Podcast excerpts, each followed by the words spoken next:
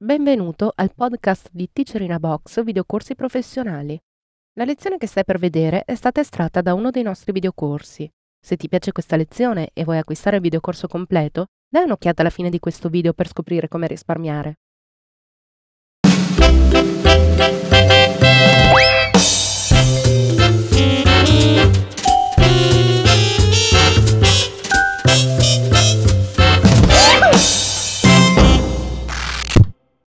Episodio numero 13 sulle variabili. Corrisponde alla lezione 310 tratta dal seminario ActionScript 3.0 menu interattivi in Flash CS4. Teacher Luca Bonaccorsi. Per introdurre il concetto di variabile, vi propongo di costruire un file FLA e di sfruttare un suo fotogramma chiave per l'inserimento del codice ActionScript 3.0 piuttosto che costruire una classe documento esterna. Questo ci permette di isolare il concetto di variabile senza introdurre le problematiche legate alla modellazione di una classe. Per produrre un FLA che sia in grado di supportare ActionScript 3.0, vi invito a cliccare sulla voce correntemente evidenziata Monitor. File Flash ActionScript 3.0. Una volta creato, salviamo il file attraverso la voce del menu principale File, Salva. Visto l'argomento trattato, chiamiamo il file variabili. Notate come la timeline di questo FLA sia costituita da un unico livello che a sua volta è composto da un unico fotogramma chiave. Vi ricordo che un fotogramma chiave è in grado di ospitare codice ActionScript, motivo per il quale vi invito a selezionarlo, dopodiché dal menu principale scegliere la voce finestra e dal menu a tendina la voce azioni. Questo induce l'apertura del pannello entro il quale poter digitare istruzioni ActionScript. Introduciamo ora il concetto di variabile. Per dichiarare e inizializzare una variabile si utilizza una riga di codice di questo tipo var nome, due punti string, operatore di assegnamento, Luca tra virgolette, punto e virgola per chiudere l'istruzione. Di fatto, quello che accade è quello di sancire che un'area di memoria del vostro computer conterrà un valore, in questo caso Luca, e noi riferiremo a quest'area di memoria attraverso l'identificatore nome. Utilizzato in righe successive, l'identificatore nome è ciò che ci permetterà di recuperare il valore della cella a lui corrispondente, cioè Luca. Tutte le volte che riutilizzeremo nome, in realtà è come se usassimo il valore Luca.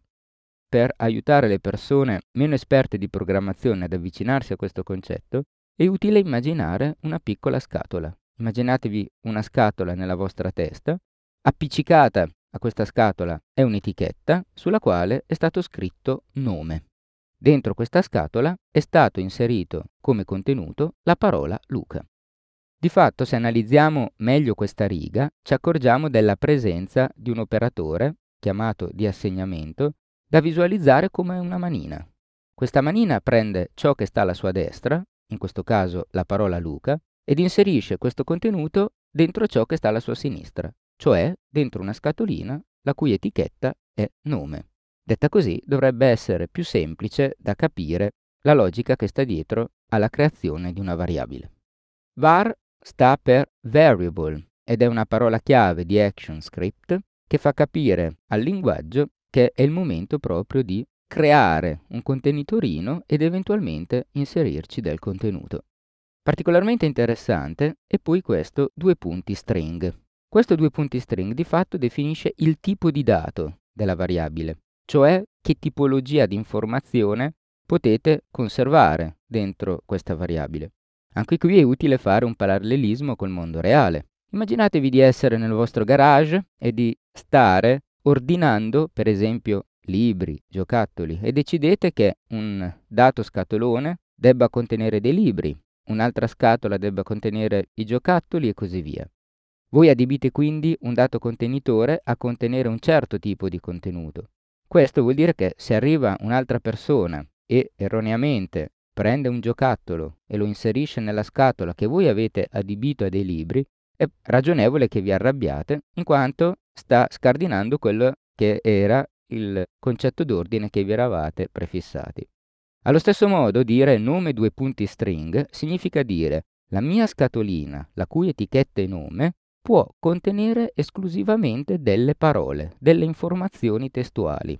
Ora non scendo nel tecnico, ma mi limito proprio a parlare un linguaggio amichevole, tanto per aiutarvi a non perdervi su quelli che sono gli astrattismi e i formalismi della programmazione. Immaginatevi che dire nome due punti string significhi non altro che sancire che un dato contenitore possa contenere delle parole, cioè delle scritte racchiuse tra virgolette. Questo significa se voi mettete dentro lo scatolotto con etichetta nome un'informazione numerica senza virgolette, per esempio 34, una volta che create l'SUF noterete un errore, perché il compilatore si accorge che state ponendo un valore non consono al tipo di dato che avete sancito per quella data scatolina.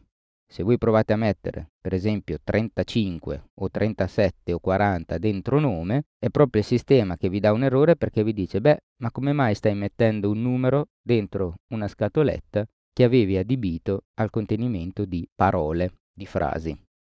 Detto questo, vi propongo di scrivere una seconda riga di codice. Esattamente scriviamo trace, aperta parentesi tonda, chiusa parentesi tonda, punto e virgola per sancire la fine dell'istruzione.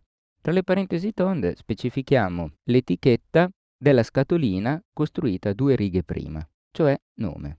Salvo il file con CTRL S o Mela S nel caso voi stiate utilizzando un Mac e premendo CTRL invio oppure Mela invio ottengo il file svf. Che cosa è accaduto? Se noi guardiamo in basso a sinistra ci accorgiamo che è comparsa la scritta Luca in quello che è il pannello di output. Andiamo a vedere nel dettaglio quanto accaduto. Vi ricordo che con la prima riga è come se avessimo costruito una scatolina la cui etichetta è nome e al suo interno abbiamo collocato la parola Luca. Dopodiché, visto che in casi come questo l'esecuzione del codice è assolutamente sequenziale, si arriva alla riga 3. La riga 3 significa semplicemente fai vedere quello che è il contenuto della scatolina la cui etichetta è nome. L'istruzione trace ha proprio questa funzionalità, quella di aprire la scatolina, in questo caso nome, prendere quello che è il contenuto attuale e inserirlo in quella che è la finestra di output. Ecco perché voi qua vedete Luca, perché trace dice fammi vedere il contenuto corrente della scatolina la cui etichetta è nome. Supponiamo ora di decidere che la nostra scatolina con etichetta nome non debba più contenere la parola Luca ma la parola Giovanni. La riga che serve è la seguente. Nome, operatore di assegnamento, Giovanni. Di fatto noi stiamo dicendo che la scatolina con etichetta nome viene privata di quello che era il suo contenuto precedente, cioè la parola Luca, e ospita da questo momento in avanti, quindi dalla riga 5 in avanti, un altro contenuto, cioè la parola Giovanni. A dimostrazione di questo vi propongo un ulteriore trace che evidenzi nella finestra di output il contenuto attuale della variabile nome. Rieseguendo il codice ActionScript appena scritto, vedo che la finestra di output propone prima la scritta Luca, poi la scritta Giovanni, che altro non sono che i risultati sequenziali delle due esecuzioni dell'istruzione trace. Proviamo ora a cambiare ulteriormente il contenuto della variabile nome. Scrivo nome, operatore di assegnamento 34, punto e virgola. Questo significa, per quello che ci siamo detti prima, che sto provando ad inserire l'informazione che vedete evidenziata, cioè il numero 34, dentro il contenitore la cui etichetta è nome, che al momento attuale contiene la parola Giovanni. Notate però che l'entità che io sto provando a inserire dentro la variabile nome per sostituire Giovanni è di un tipo non consono a quello specificato per la variabile durante la fase della sua creazione.